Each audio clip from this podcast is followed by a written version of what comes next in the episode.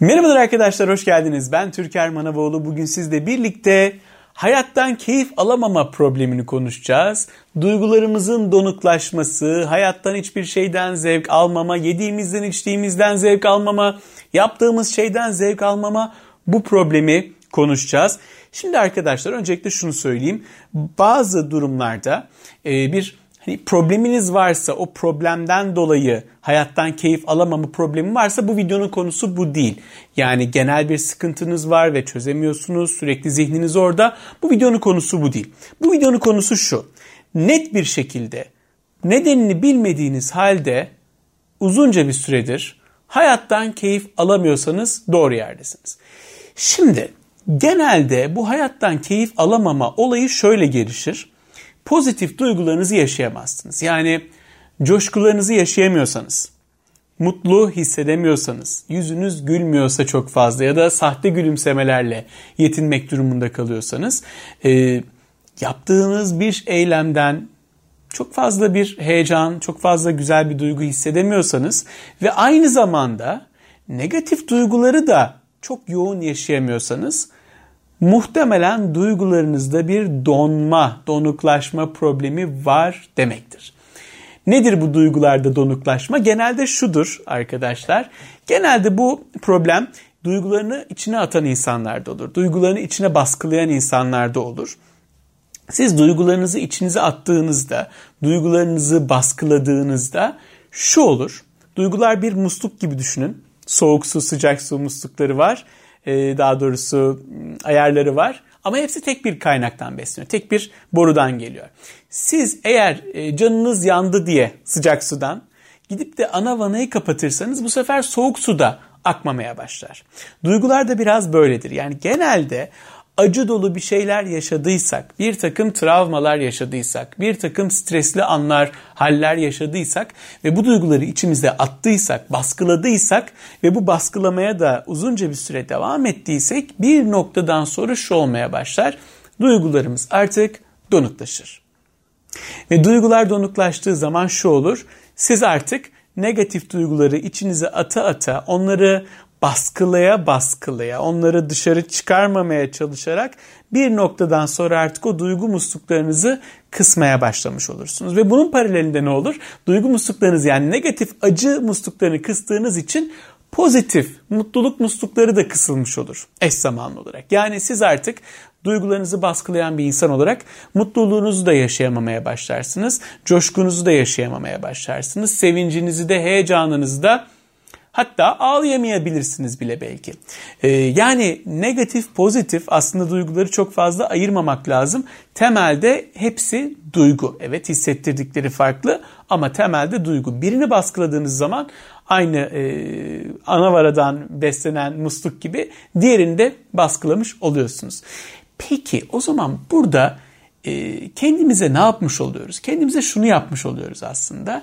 Bütün içimizdeki duygu mekanizmasını komple e, donuklaştırmış oluyoruz. Yani sınırlı yaşıyoruz duyguları. Hiç yaşamıyor değilsiniz. Üzüntünüzü yine yaşıyorsunuz. Sıkıntınızı yine yaşıyorsunuz ama çok daha sınırlı yaşıyorsunuz. Keza heyecanınızı da çok daha sınırlı yaşıyorsunuz. Hani o anda ne yaparsanız yapın sizi belki hiçbir şey mutlu etmeyebiliyor.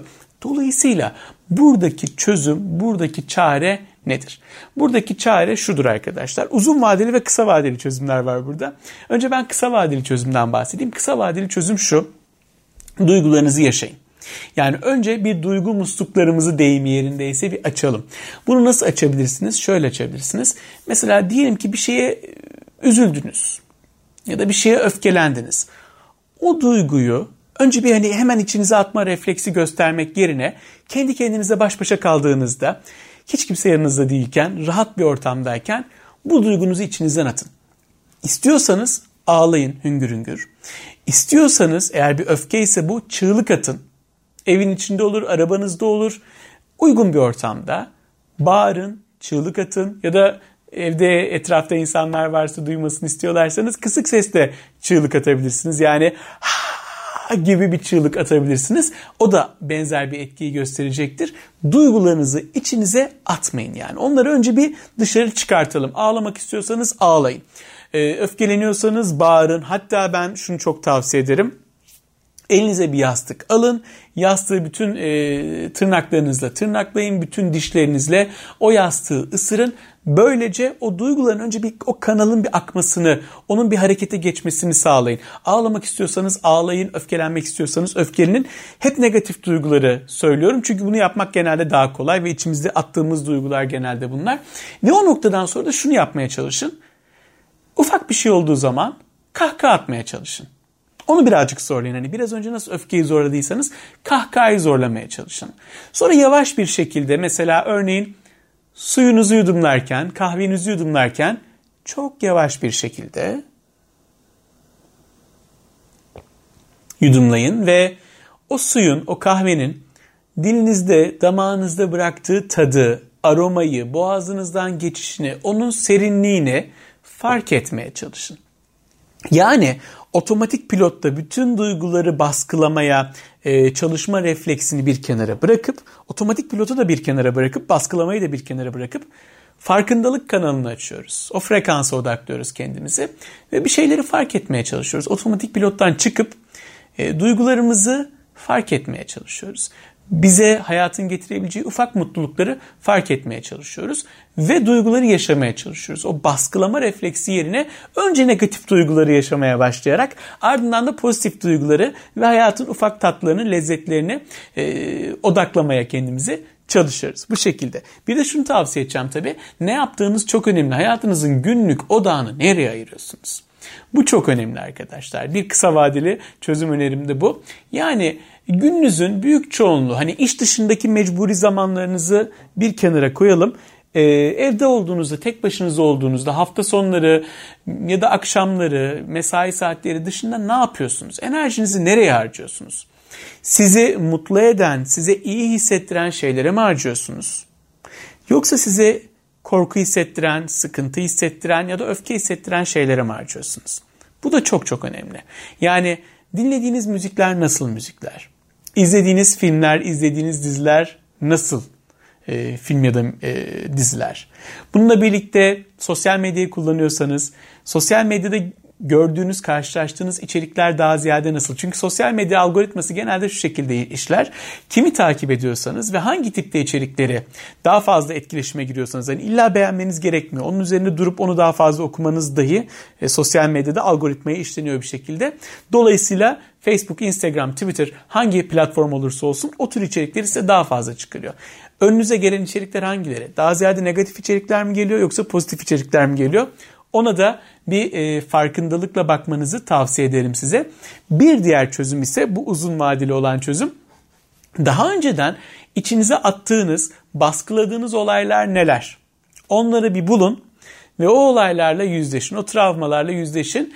Burada hızlıca yapabileceğiniz şey şudur en başta.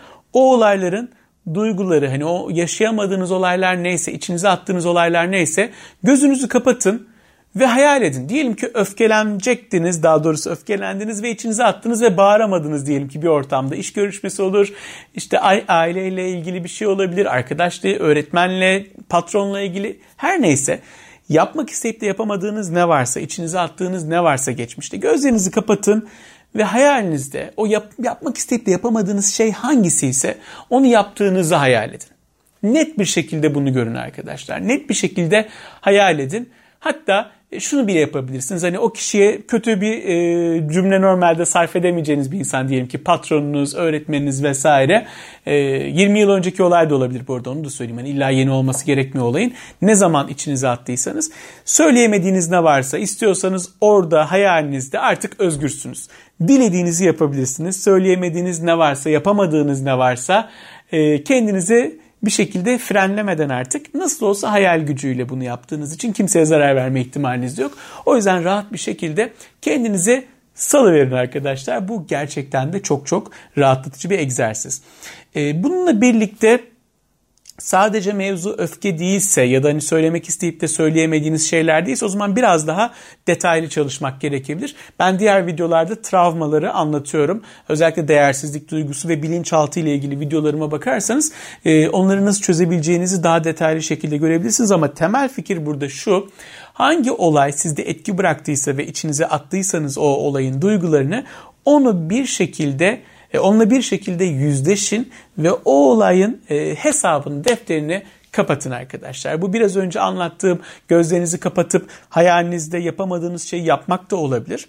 Ya da farklı bir şekilde o olayın duygularını içinizden söküp atmak da olabilir ki onları diğer videolarda daha detaylı şekilde anlatıyorum. Yani toparlamak gerekirse arkadaşlar eğer hayattan keyif almıyorsanız, eğer bir mutsuzluğunuz varsa ve bunun sebebini tam olarak bilemiyorsanız içinizde baskıladığınız duygulara bakmanız gerekir genel itibariyle. Dediğim gibi eğer problemin kökenini biliyorsanız yakın zamanda yaşadığınız bir sıkıntıdan dolayı mutsuzsanız hani benim bahsettiğim şey o değil ama yıllardır yaşanan bir sıkıntı varsa ee, ve nedenini de tam olarak bilmiyorsanız hani ben bu mutsuzluğu niye yaşıyorum, niye hayattan keyif alamıyorum diyorsanız o zaman madde 1 arkadaşlar önce duygu musluklarımızı açacağız. Çünkü duygu musluklarımızı kapattığımız için bu sıkıntıyı yaşıyoruz büyük olasılıkla. Ve dolayısıyla öfkemizi yaşayacağız. Ağlamak istiyorsak ağlamamızı yaşayacağız biraz önce anlattığım gibi ve farkındalıkla hayatı yaşayacağız. Suyumuzu içerken, kahvemizi içerken daha farkındalıklı bir şekilde suyumuzu, kahvemizi içeceğiz. Yavaş yavaş yudumlayacağız. Keyif almaya çalışarak bunu yapacağız. Bununla birlikte enerjimizi nereye ayırıyoruz? Odağımız nerede? Ee, neden besleniyoruz? Buna bakacağız. Biraz önce bahsettiğim o sosyal medya, filmler, diziler, dinlediğiniz müzikler bunların hepsi çok ama çok önemli. Aynı zamanda görüştüğünüz insanlar da çok önemli.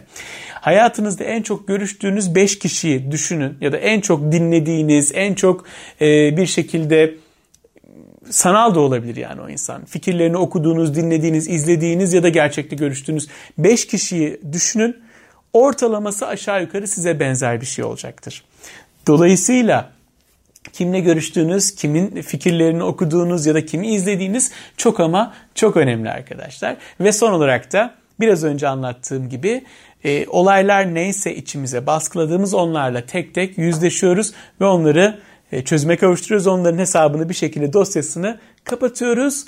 Ve böylece hem duygu musluklarımızı açmış hem baskıladığımız olayların yükünden kurtulmuş birisi olarak hayattan çok daha fazla keyif almaya başlıyoruz. Bunu uygulayın.